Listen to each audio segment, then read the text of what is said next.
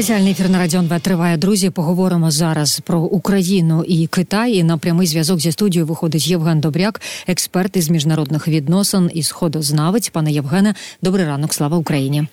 Добрий ранок, героям слава розпочнемо. Ми із можливого візиту спецпредставника Китаю, який відвідає у березні Україну, Російську Федерацію і країни Європейського союзу. Принаймні про це повідомляє прес-служба Міністерства закордонних справ Китаю.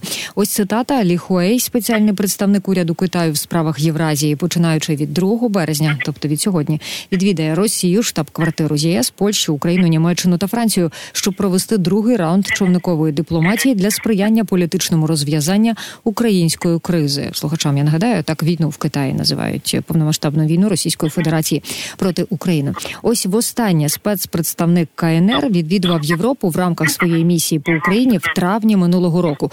Здається, той візит був ну такий ознайомчий, особливих дипломатичних перемог не спостерігалося. Чи я помиляюся? Нагадайте мені, будь ласка, і чого від візиту чекати зараз, передусім Україні. Ну, звичайно, в той раз це був зондаж почви, тому що тоді на той момент е, Китайська Народна Республіка запропонувала, якщо ви пам'ятаєте, своє бачення, свою позицію щодо війни. Ну вони не війни, а ви правильно сказали, вони вважають кризою. Е, щодо війни Росії проти України, ви знаєте, з 12 пунктів. Але ці ця позиція Китаю, вона е, на жаль була контроверсійна тому що перший пункт влаштовував і Україну, і весь цивілізований світ, який стосувався територіальної цілісності і суверенітету. А інші пункти були контроверсійні: припинення бойових дій, але вивід е, російських військ території України і так далі. Ще був там сьомий пункт щодо незастосування ядерної зброї, теж який був приємлемий. Далі, звичайно, був візит е, Ліхує, якого безпосередньо Сі Цзіньпін призначив е, спецпредставником по Євразії і відправив це турне. А далі Китай, якщо ви пам'ятаєте, приймав участь у площадці в Джиді в Саудівській Аравії, коли там були присутні е, дуже високий рівень. І був президент України Зеленський, де дійсно Пекін був присутній. Потім активність Китаю на дипломатичному рівні щодо врегулювання і участі в якихось перемовинах щодо врегулювання питання в Україні, воно пішло на спад, і фактично е, до кінця минулого року було на нулі. Зараз пішла знову така е, активність дипломатична. Вона звичайно пов'язана з деякими факторами.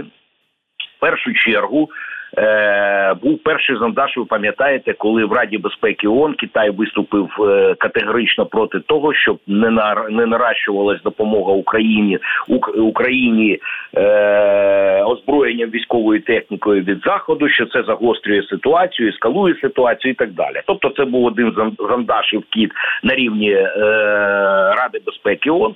Далі зараз вони посилають спецпредставника. Що тут можемо ми спостерігати? Ну, по перше, Китаю не вигідно вигідно з одного боку, щоб Росія програла в цій війні. З іншого боку, Китаю не вигідно, щоб Росія виграла цій війні. Вона шукає нейтральний баланс, такий, при якому можливо теоретично це в е, планах Китая можливо своїм впливом, своєю дипломатією досягти якихось варіантів замороження конфлікту і якогось балансу, в тому числі домовившись з заходом. Розумієте, але ж ця ситуація не влаштовує в першу чергу Україну.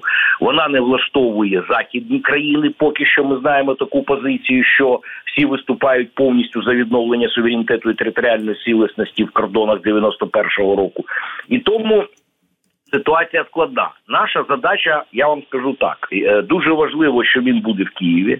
Чому тому, що, по перше, ми повинні все одно китайців переконувати, розуміючи їх філософію, розуміючи їх дипломатію, розуміючи їх позицію, ми повинні переконувати в тому і зацікавлювати, щоб якомога більше перетягнути Китай на свою сторону. Це з одного боку, з іншого боку, я не виключаю, що під час цього візиту Ліхуея може постати питання про можливу зустріч президента Зеленського з е, Сі Цзіньпіном. Тобто, ми говоримо про можливий візит президента України до е, Китайської Народної Республіки. Це було б дуже дуже. Е, Мало би велике значення в рамках того, що ми зараз е, чуємо про можливий е, саміт е, миру, який може бути в Швейцарії, проведений без без Китайської Народної Республіки. Ви розумієте, в цій ситуації було б не так е, легко нам е, балансувати. Чому тому, що Китай одна з тих країн ключових, яка впливає на країни глобального півдня, і для нас це теж дуже важлива їх позиція, і в рамках БРІКС, і не в рамках БРІКС, і взагалі по відношенню е, і впливу Китаю на країни глобального півдня. Але ж про перемовини вже йшлося і не раз йшлося між Володимиром Зеленським і Сі Цзіньпіном. Вони не відбулися поки що. Скажіть, будь ласка, хто або що може вплинути на позицію офіційного Китаю для того, щоб е, президент України таки поспілкувався з Сі Цзіньпіном наживо?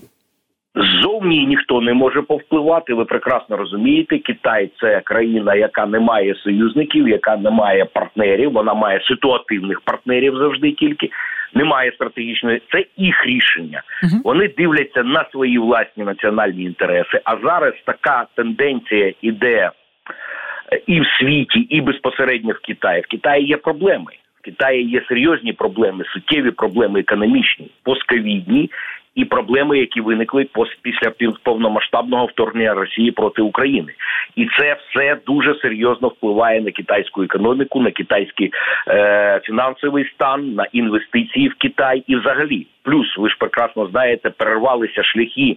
Е, глобального глобальної програми Сі Цзіньпіна, яку він запропонував в 11 році. Один шлях, один один пояс, один шлях, і північна гілка фактично на сьогоднішній день невільована, яка була в планах Пекіну, що вона пройшла через Казахстан, Росію, Україну, Білорусь і зайшла в Європу. Тобто це невільовано, тобто дуже багато втрат.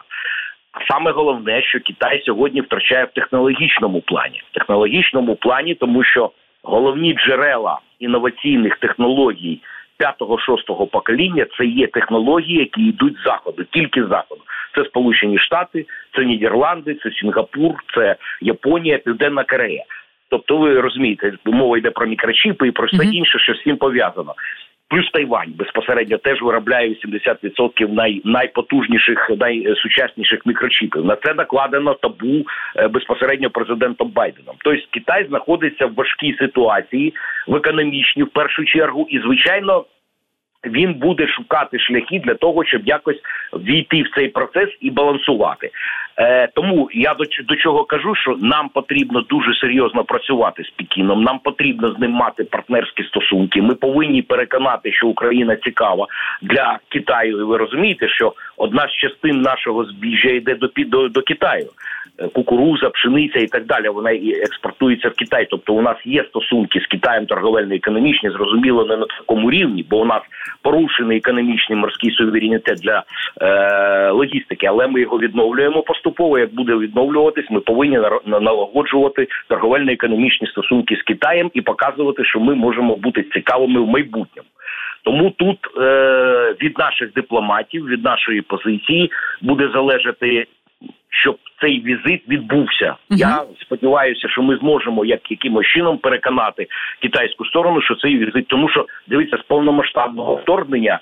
Президент Зеленський всього один раз спілкувався з е, Сі Цзіньпіном по телефону. Телефоном, ну, а, так. Угу. так. Угу. А Путін, ви розумієте, дві зустрічі е, живі і постійно біля десяти е, розмов по телефону і так далі.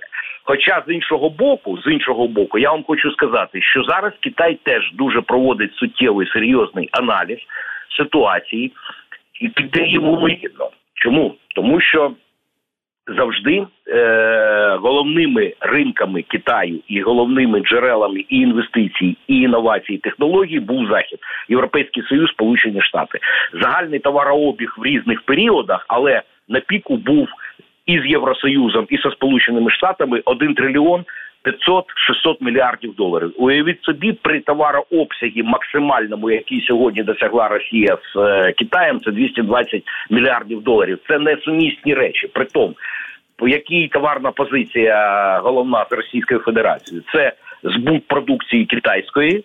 І з іншого боку, дешеві енергоносії, ліс, поліметали і так далі. Тобто, фактично, Китай теж це аналізує на терезах яка буде ситуація, чи варто повністю обрубати всі контакти і всі е, всю всю ситуацію з заходом. Зрозуміло, Китай е, трошки по-іншому, як е, країна східна, країна з своєю філософією, вона зараз налагоджує і хоче налагодити стосунки з Сполученими Штатами. Ви mm-hmm. знаєте, це і Сан-Франциско достатньо непогана зустріч з Байденом і поновлення і дипломатичних е, каналів е, зв'язку постійного, і військових каналів зв'язку постійного, і питання щодо фінансово-банковської системи, і питання щодо торговельно-економічних стосунків з Сполученими Штатами постійно іде достатньо непогана комунікація і достатньо непоганий е, зв'язок між сполученими штатами. Тобто йде постійний діалог. Ми це про це знаємо, і в тому числі. Постійно обговорюється на певних площадках між Китаєм і Сполученими Штатами ситуація з е, війною в Україні. Ну і повертаючись до візиту Ліхуея е, і в країни Європи, е, от в Берліні, наприклад, вітають анонсований візит китайського посланника в Європу, але зауважують, що Пекін досі не має чіткої позиції щодо російської агресивної війни. У Німеччині шкодують, що Китай досі не назвав російську агресію війною. Ми про це також говорили на початку нашої розмови. Заявив про це речник е, міністерства закордонних справ Німеччини Себастьян Фішер. А скажіть, будь ласка, по перше, чи можна, як ви вважаєте, озвучену позицію? Позицію Німеччини вважати спільною для більшості країн Європи, і як цю заяву перекласти людською мовою? Ну я тут собі так прикинула, написала. Ми готові спілкуватися, але визначиться, будь ласка, ви з Європою чи з Росією? Приблизно отаке послання. Воно не працює для Китаю. Слухаючи вас, я розумію, вірно. Не працює да дійсно, але ж е, працює інший механізм е, от такі заяви, так тобто які ставлять Китай в таку позицію, коли вони повинні от відповісти, uh або да, от ми так робимо, або не так. Це не працює. Там зовсім інша філософія, зовсім інші відносини, зовсім інша дипломатія, зовсім інше бачення світу. Ви ж розумієте, Китай це головні. Гравці в світі для них в їх філософії і в їх ідеології. Всі інші це е, інопланетяні, які повинні е, пристосовуватися при, пристосовуватись до позиції Китаю. Ну це це є так. Це древня цивілізація. Ви розумієте, всіма атрибутами, і, е, і нікуди не дівся маоїзм, нікуди не ділися конфуціанство, яке там є, нікуди не ділася вся ситуація, яка пов'язана з комуністичною партією Китаю, і це все в єдиній селянці. Від собі, яка там ідеологія і бачення на інші країни світу, але. Е, контакти з Європою постійні є. Ви ж розумієте, е, до Китаю е, приїжджала і Урсула фон дер Ляйн, і Барель, і Шольц, і Макрон. Тобто постійна ця дипломатична ситуація вона відбувається, дипломатичні контакти відбуваються. Європа теж прекрасно розуміє, що е, багато питань е, виробництва високотехнологічного, яке є в Європі, воно теж за, за, за, зав'язано на Китай. Плюс Китай постачає до Європи. Я ж вам сказав, там приблизно 960 мільярдів з євросоюзом товарообіг на піки. Да? Тому такі е, різкі заяви вони не будуть мати якогось значення, але постійно переконувати, постійно показувати Китаю, що в цій парадігмі буде всім вигідніше, в тому числі і. Е, Європейському союзу і Сполученим Штатам, країнам Центральної Азії, країнам Південно-Східної Азії, коли Китай все таки якимось чином буде більше е, політично схилятися в сторону західного світу і дивитися зовсім по іншому на е, агресію е, Росії проти України. Тут же ми з чого хочемо добитись в першу чергу, поки що. Ми ж не бачимо прямих поставок літальної зброї від Китаю до Росії. Цього ніхто не фіксував. Про це говорять відкриті Сполучені Штати, Європа і так далі. Да, Китай достатньо серйозно тримає на плаву Росію. А давайте говорити відверто. Вони зробили Росію своїм васалом безпосередньо, і Росія настільки і російська економіка залежна від Китаю, що якщо Китай сьогодні ну умовно закриє. Е, Залізні ворота, все російська економіка ляже буквально за 6 за 7 за ну, місяців за рік, якщо не буде Китаю. Да, в цьому плані Китай допомагає Росії і дає їй можливість, до речі, воювати uh проти е, України. І тому е, чому ще я от говорив таку тезу, чому Китаю не вигідно програш чи виграш е, ну такий конкретний Російської Федерації. Тоді Китай втрачає всі свої стратегічні плани по відношенню до Росії, а там планів дуже багато. В першу чергу це асиміляція і м'яка е, дипломат і м'який дипломатичний тиск і економічний на ті зони, які були і території, які були частиною Китаю, це Південний Сибір, Далекий Схід, які Китай в стратегічній перспективі При любій ситуації на північ вони підуть, вони асимілюються територію. Вони і зараз її асимілюють. Там багато тисяч, сотень тисяч гектарів землі знаходяться в китайській аренді. Вони отримують дешеві енергоносії, дешеві дешеву сировину. Їм це вигідно. Це з одного з, з одного боку. Ви ж розумієте, якщо поразка Путіна, ми не знаємо, яка буде і поразка Росії, яка буде ситуація внутрі, внутрі російська. Якщо буде бунт, як і умовно, як всі зараз може говорять і прогнозують, що буде розпад Росії і так далі. Я не знаю коли це буде. Це великі стратегії можу сказати. Я не можу сказати, але Китай на це дивиться для своїх безпекових факторів. Що uh-huh. тоді вони втрачають ситуацію, якщо розпадається Росія. Тобто їм що вигідно? Їм вигідно, щоб був автократ Путін, який би тримав Росію в сьогоднішній ситуації, навіть якщо б вони і програли, але не глобально програли, щоб розпалась Росія. Тоді вони впливають певним чином на ці території. Вони впливають на Путіна, вони впливають на керівництво Російської Федерації і мають свої вигоди. Тобто, от така ситуація є. І тут, звичайно, е, і Сполучені Штати і Європейський Союз вони питаються балансувати і говорити з Пекіном для того, щоб все таки його розвернути. Тому що подивіться, яка там е, взагалі в південно-східній Азії, в Індотихоокеанському регіоні дуже складна сьогодні і цікава ситуація вимальовується. Зараз прямий головний конкурент Китая Індія. Індія розгортається якраз в західну сторону, тому що це була, по перше, британська колонія. Там дуже були сильні позиції Великої Британії і інших західних країн. Всі транснаціональні корпорації, най, найбільші Індії, вони все одно імплементовані в західну систему транснаціональних відносин. Це і е, Тата, Дані, Адмані і так далі. Дуже багата кількість компаній, які за 100 мільярдів мають капіталізацію, мають дуже широке представництво на заході, і їм вигідно це. І Індію розгортають цим в цю сторону. Китай це бачить, Китай це розуміє. Китай розуміє, що зараз Захід може прийняти дуже серйозні дії якщо Китай буде жорстку вести агресивну політику, да не буде з заходом зближуватись буде е, повністю, ну грубо кажучи, формувати цю ось зла автократії проти демократії, да яку зараз так малюють, то фактично перенос підприємств Китая, В'єтнам, Індонезію, Малайзію і так далі. Далі, тобто ставка буде йти на ті країни, які розвиваються сьогодні, які і які у яких прекрасні і непогані стосунки з західним світом сьогодні формуються. Тому Китай в цій ситуації серйозно балансує. і Він буде думати. Тобто, я сподіваюся на те, що якесь е, мудре. Е, глобальне рішення буде знайдено. Ну е, сподіватися, що Китай на 100% повернеться в сторону України, звичайно, ні. Зараз ні. А до речі, якщо говорити про відносини Китаю і Європейського союзу, я не можу не згадати 13-й пакет санкцій, е, до якого увійшли чотири китайські компанії. Скажіть, а чи став цей крок дієвим таким останнім попередженням для Китаю від Європейського союзу, і чи боляче це вдарило по китайській економіці?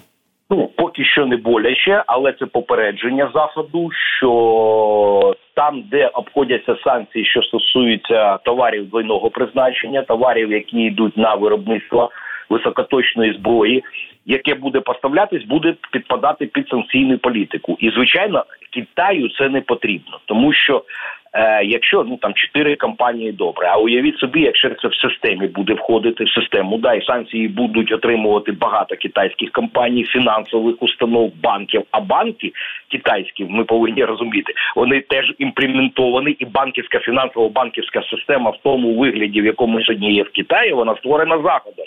Тоді, коли був розворот, знаменитий Ніксон е, Кісінджер, пам'ятаєте, що ночна mm-hmm. дипломатія, і 79-й рік, коли Е, Китай е, розриває диплом... не дипломатичний, розриває договір про дружбу і співробітництво і взаємну допомогу з радянським союзом і на 180 градусів розвертається в сторону заходу.